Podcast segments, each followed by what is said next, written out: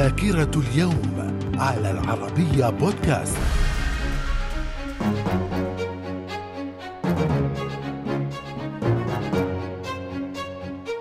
أهلا بكم مستمعينا الكرام في مثل هذا اليوم الثامن عشر من يوليو من عام 1195 وقعت معركة الأرك والتي انتصر فيها المسلمون الموحدون بقيادة السلطان أبو يوسف يعقوب المنصور على قوات مملكة قشتالة بقيادة ألفونسو الثامن. من الذاكرة. وفي العام 1925 الزعيم النازي أدولف هتلر ينشر كتابه كفاحي. من الذاكرة. أما في العام 1936 بدء الحركة الوطنية في إسبانيا بقيادة فرانكو. من الذاكرة. في عام 1971 صدر الدستور المؤقت لدولة الإمارات العربية المتحدة. من الذاكرة. أما في العام 1974 الرئيس المصري محمد أنور السادات يطالب الاتحاد السوفيتي بإنهاء مهمة خبرائه في مصر. من الذاكرة. في العام 1988